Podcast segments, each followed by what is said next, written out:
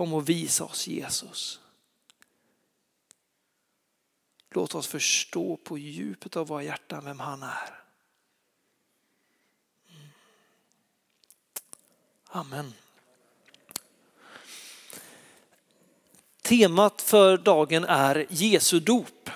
Eh, och det är en grej att Jesus låter döpa sig. Det Johannes kommer med är ett omvändelsedop. Omvänd er från era synder, omvänd er tillbaks till Gud. Och Jesus låter sig döpas. Bibeln är ganska tydlig och den kristna tron är ganska tydlig med att Jesus var en man som var fri ifrån synd. Ändå väljer han att döpa sig. Och jag tror att det viktigaste som det visar oss är det att om du vill ha en relation med Gud, om du vill ha en relation med Jesus och ännu inte har döpt dig, så låt dig döpas. För den här punkten när Jesus döper sig, det blir på något sätt hans entré in in the public. Vi har läst tidigare under julen om Jesu födelse, vi har läst om honom när han är 12 år och han kommer till, till templet. Men det är först vid Jesu dop som hans tjänst börjar. Det är då han går in och han börjar predika evangelium. Och Johannes han säger det, jag, jag döper er i vatten, jag döper er till omvändelse, men efter mig kommer han som är starkare än mig. Han ska döpa er i ande och i eld. Och när Jesus döps så öppnar sig himmelen. Det kommer ner en duva, en symbol för Guds närvaro, för den heliga ande som är över honom. Och så hörs en röst som säger detta, eller du är min son den älskade, i dig har jag min glädje. Utifrån det så börjar hela Jesu tjänst. Jesus har inte gjort ett enda mirakel, inte helat en enda människa, inte befriat en enda besatt person innan det att orden talas ut över honom att du är min älskare. I dig har jag min glädje. Så dopet är viktigt. Jag tänkte vi skulle börja, vi skulle börja längre bak. Lovisa började här i inledningen att tala om Jesus som trons upphovsman, han som är livets källa, han som allting som vi får ta emot från Gud som det strömmar ut genom. Han som öppnat vägen tillbaks till Fadern. Han som judarna i många tusen år har gått och väntat på. Hela gamla testamentet är fyllt av profetior om Messias som skall komma. Judarna kunde de här texterna utan och innan de har byggt upp sig en bild framför sig som säger det här är vem Messias är, så här kommer han komma och det här kommer att ske. Jag kommer inte ihåg exakt om det är 200 eller om det är 400 år mellan sista boken i gamla testamentet och 400 år är det, säger pastorn på första raden här. Det är bra, så vi litar fullt ut på det. Det är 400 år mellan sista sidan i Malakis bok och första i Matteus som berättar om hur Maria blir havande. 400 år. Innan det så är det fullt med berättelser om hur Gud sänder profeter som proklamerar Guds vägar för Israel, som visar och pekar framåt om mot honom som ska komma. Och sen är det 400 år av fullständig tystnad. Och sen från ingenstans så börjar det spraka små gnistor som börjar komma. Vi, Maria möter en ängel, hon blir havande utan att ha varit en, en man. Bara det är så tydligt Gud så det finns inte. Det var Andrew tror jag som predikade om det för ett par veckor sedan, om att det är så typiskt Gud. Sättet som Maria blir havande på.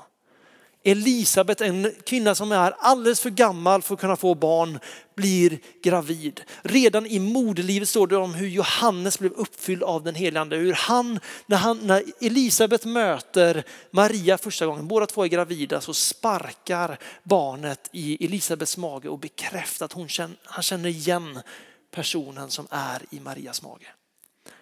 400 år av tystnad och här börjar någonting hända. Det är någonting som börjar komma till liv. Och Johannes uppträder i öknen, inte inne på den stora scenen i staden utan han uppträder ute i öknen i vildmarken.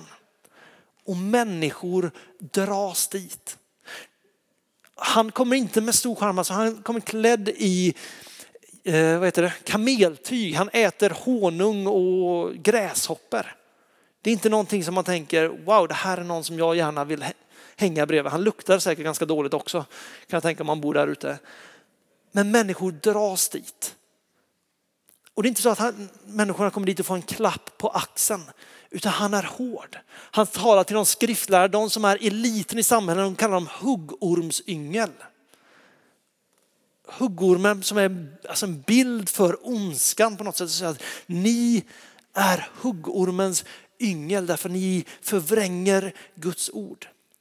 Och folket börjar säga att det finns någonting i den här Johannes. Det finns någonting som han har kommit ihåg. Det börjar gå ett rykte om att kan det vara han som är Messias? Kan det vara nu det som vi alla, hela vårt land går och väntar på? Är det nu det börjar hända?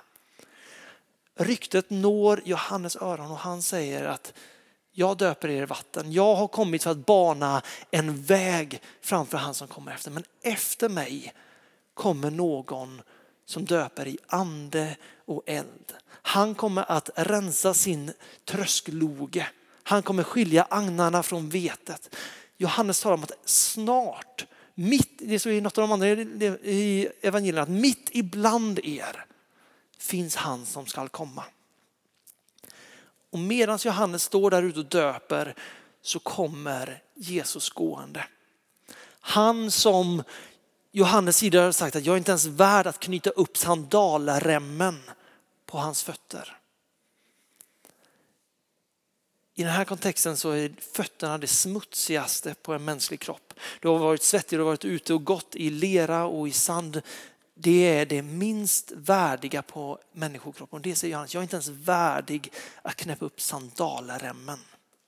Alla människor har sett vad han kommer med. De har sett auktoriteten hos Johannes. De har sett att han är sänd från Gud. och De kallar honom profet och han säger den som kommer efter mig, jag är inte ens värdig att röra vid hans fötter. Och så kommer Jesus. Jag tänkte vi ska läsa från Markus tror jag det är som beskriver samma sak. Mm, mm, mm.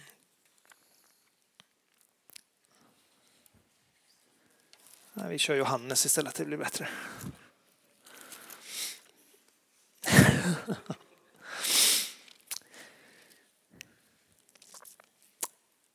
Nästa dag såg han Jesus komma och han sa, se Guds lamm som tar bort världens synd.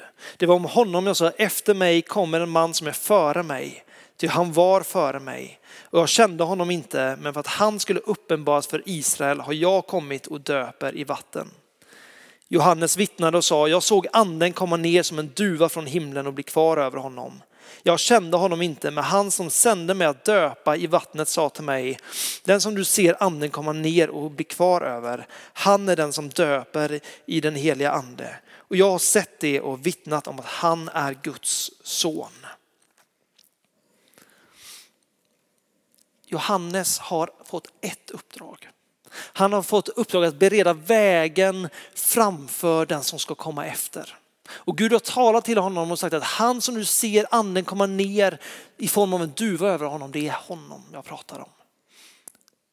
Johannes får se detta och han får vittna om det. Jag vill bara att vi, vi stannar upp här nu. Därför det här är så mycket större än vad vi tror att det är. Därför vi är vana vid tanken på att Jesus är Guds son. Vi är vana på, med, på tanken om att Jesus har kommit och att han har dött och han har uppstått. Nu befinner vi oss i en tid där det här folket har väntat på Messias under så lång tid. De har historier om vad Gud har gjort tidigare. De har historierna om Mose som vi läste i den gammaltestamentliga texten. Han som delade Röda havet så att hela Israels folk kunde gå igenom. de har historierna om hur Jerikos murar faller. De har historierna om hur Elia kallar ner eld på, eh, mot Baalsprofeterna. på Horebsberg tror jag det De har berättelserna men under 400 år så har det varit tystnad. Det enda de har att hålla kvar vid är hoppet om att en dag skall Messias komma. De har byggt upp en bild av hur det kommer vara och sen en dag så kommer Jesus gåendes. Och Johannes profeterar ut och säger att tiden är här. Han har kommit, han som är Guds son. Och från det att Jesus blir döpt så går han ut i öknen där han frestas, där djävulen gör allt i sin makt för att få Jesus att vända bort ifrån det han ska göra. Men i kraft av den heliga ande så går Jesus in i städerna och börjar proklamera att Guds rike är nu här. Guds rike har brutit in för att möta er, för att dra er tillbaks in i en relation med Fadern.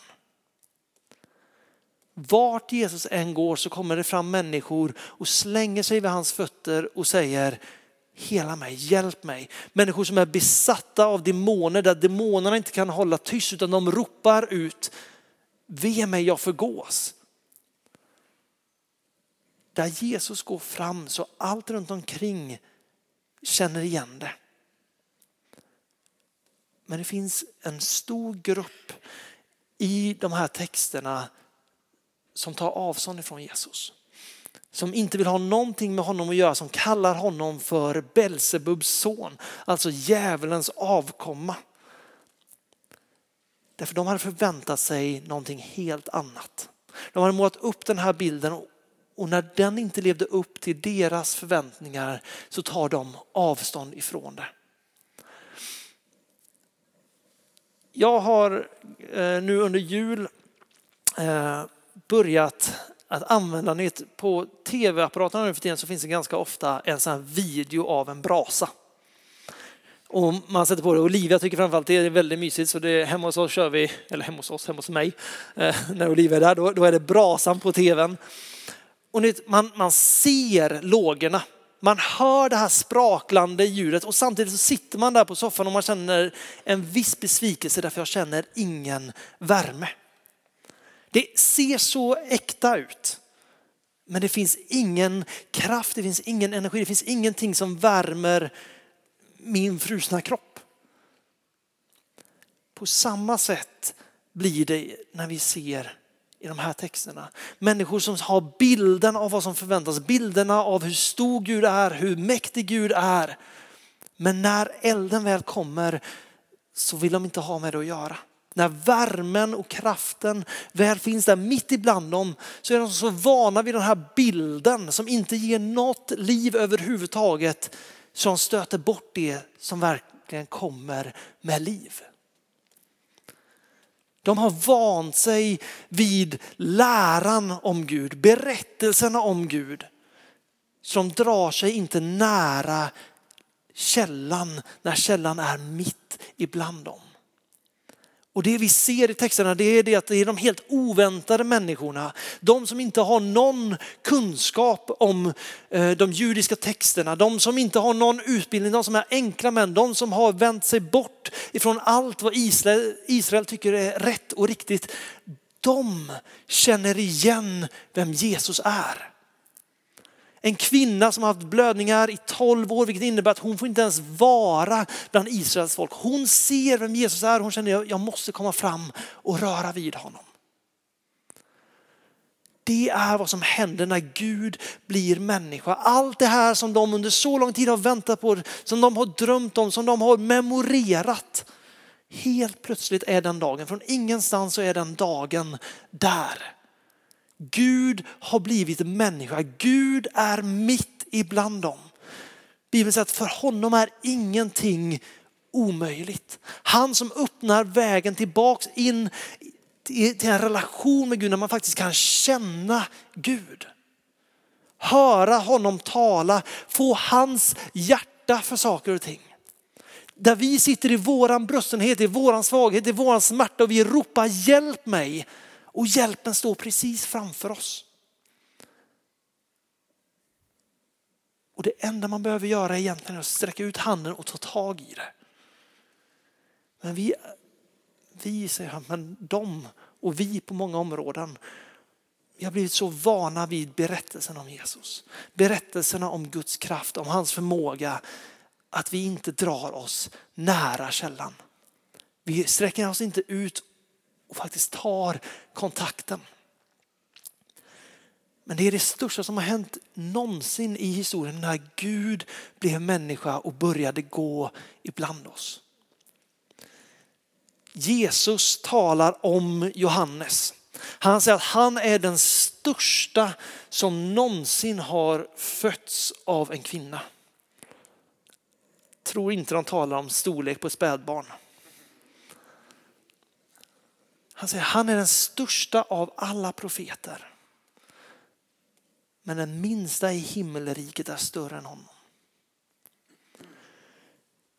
Jesus är den som är större, som kommer med svaret för våra liv, som kommer med svaret för vårt samhälle, för våra familjer, våra arbetsplatser. Om det är Gud själv som har kommit så är ingenting omöjligt.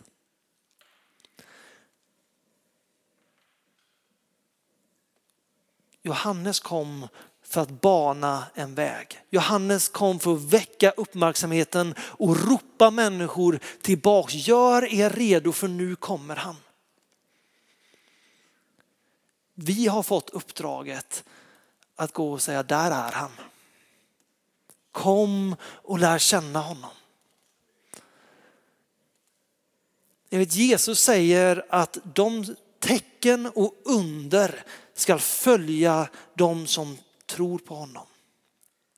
Det här är ingenting som handlar om att nu ska vi lära oss hur vi gör tecken under. Nu handlar det om att vi ska eh, pressa fram det här så att människor ska se. Tecken under skall följa dem. Det innebär att när vi håller oss nära Jesus, därför det är det här som är min poäng som jag egentligen har glömt att säga också. Jesus, Jesus ska döpa i ande och eld. Jesus kommer som Gud själv, men det han gör när vi döps in i honom, det är att vi får del av Gud själv på våran insida. Det innebär att där jag går fram, där går Kristus fram. Där vi går fram, där är Gud med. Det som var möjligt för Gud blir också möjligt för oss.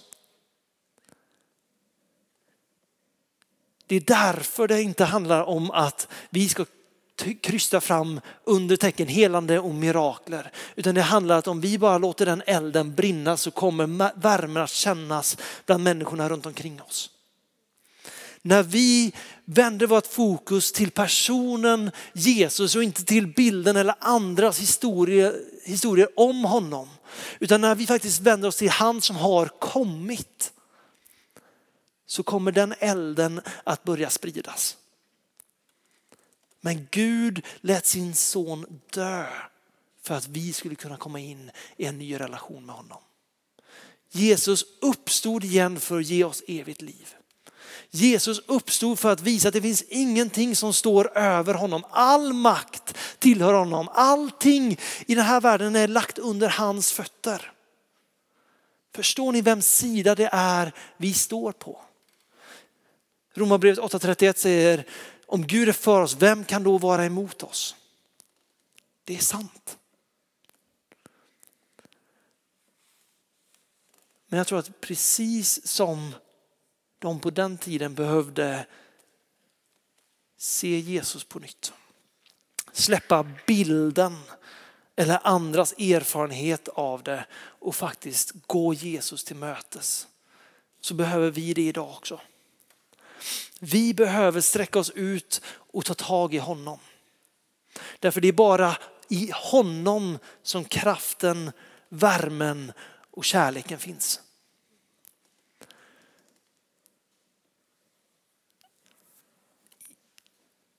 En sak som är väldigt intressant är att det första som händer när Jesus ska börja sitt minnesliv är att Gud säger till honom, jag älskar dig. Efter det går Jesus och älskar människor och dör för människor. Och han säger själv det att det finns ingen större kärlek än den som dör för sina vänner. Johannes 3.16 säger, ty så älskade Gud världen att han sände sin enfödde son för att dö för världen. Vi kan bara ge det vi har fått. Så det Gud gör, det Fadern gör till sonen innan han har gjort någonting annat är att säga jag älskar dig och Jesus han går ut och han älskar. När vi möter med Jesus, jag lovar det finns inte en möjlighet att känna sig oälskad i mötet med honom.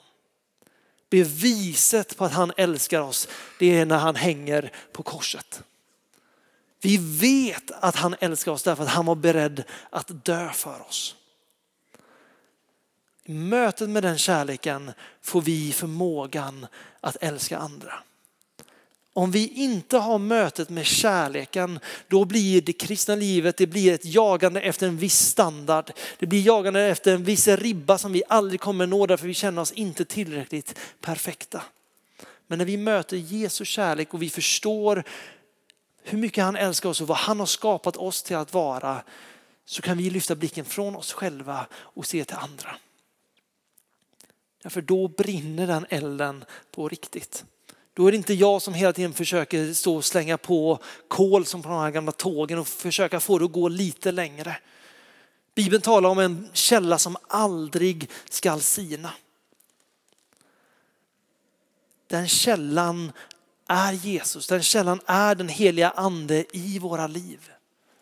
Så när vi döps i ande och eld så får vi anden som sigill på att vi tillhör honom, på att det aldrig kommer att tryta i den källan.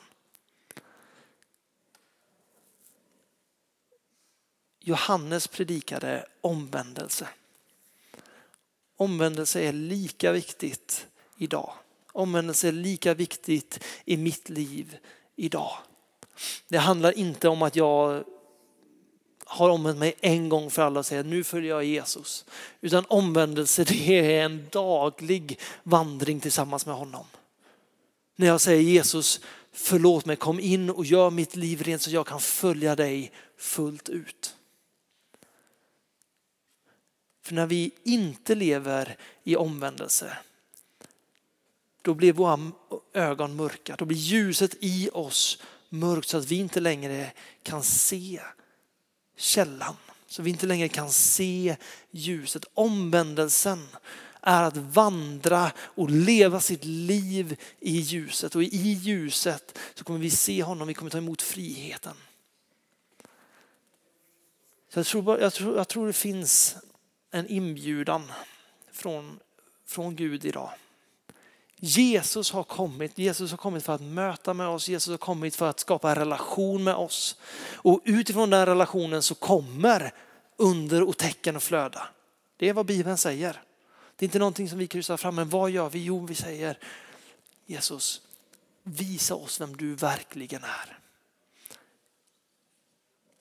Vi sjöng en sång för Good Good Father. Den, den börjar med, jag har hört så många historier om vad andra har sagt om dig.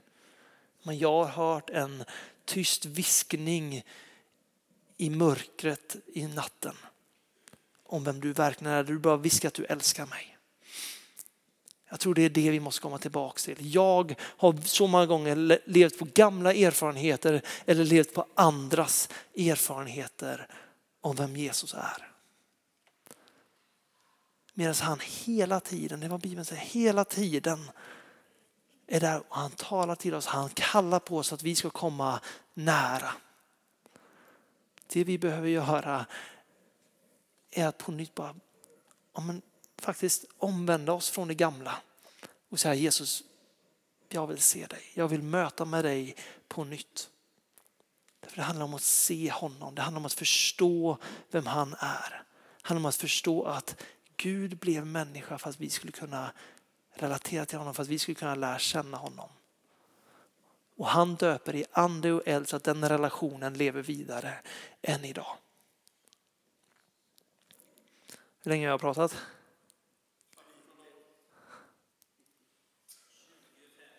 Ja, det blir perfekt att stanna där.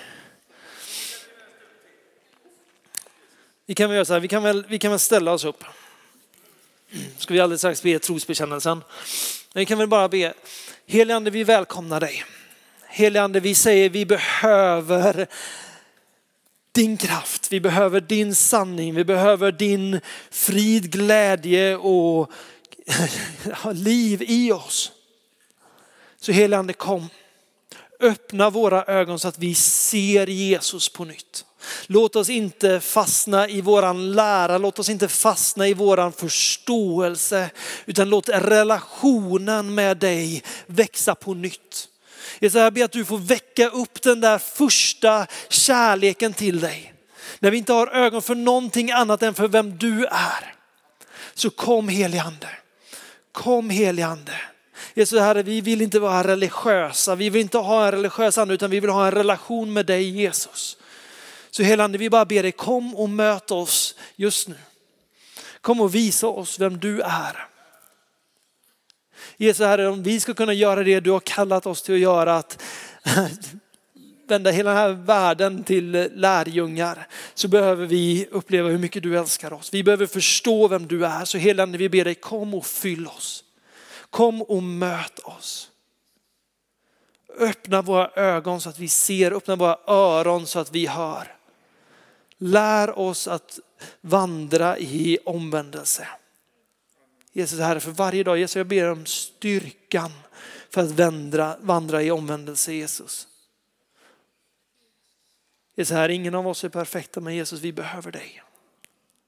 Vi behöver dig. Jesus här, vår stad behöver dig.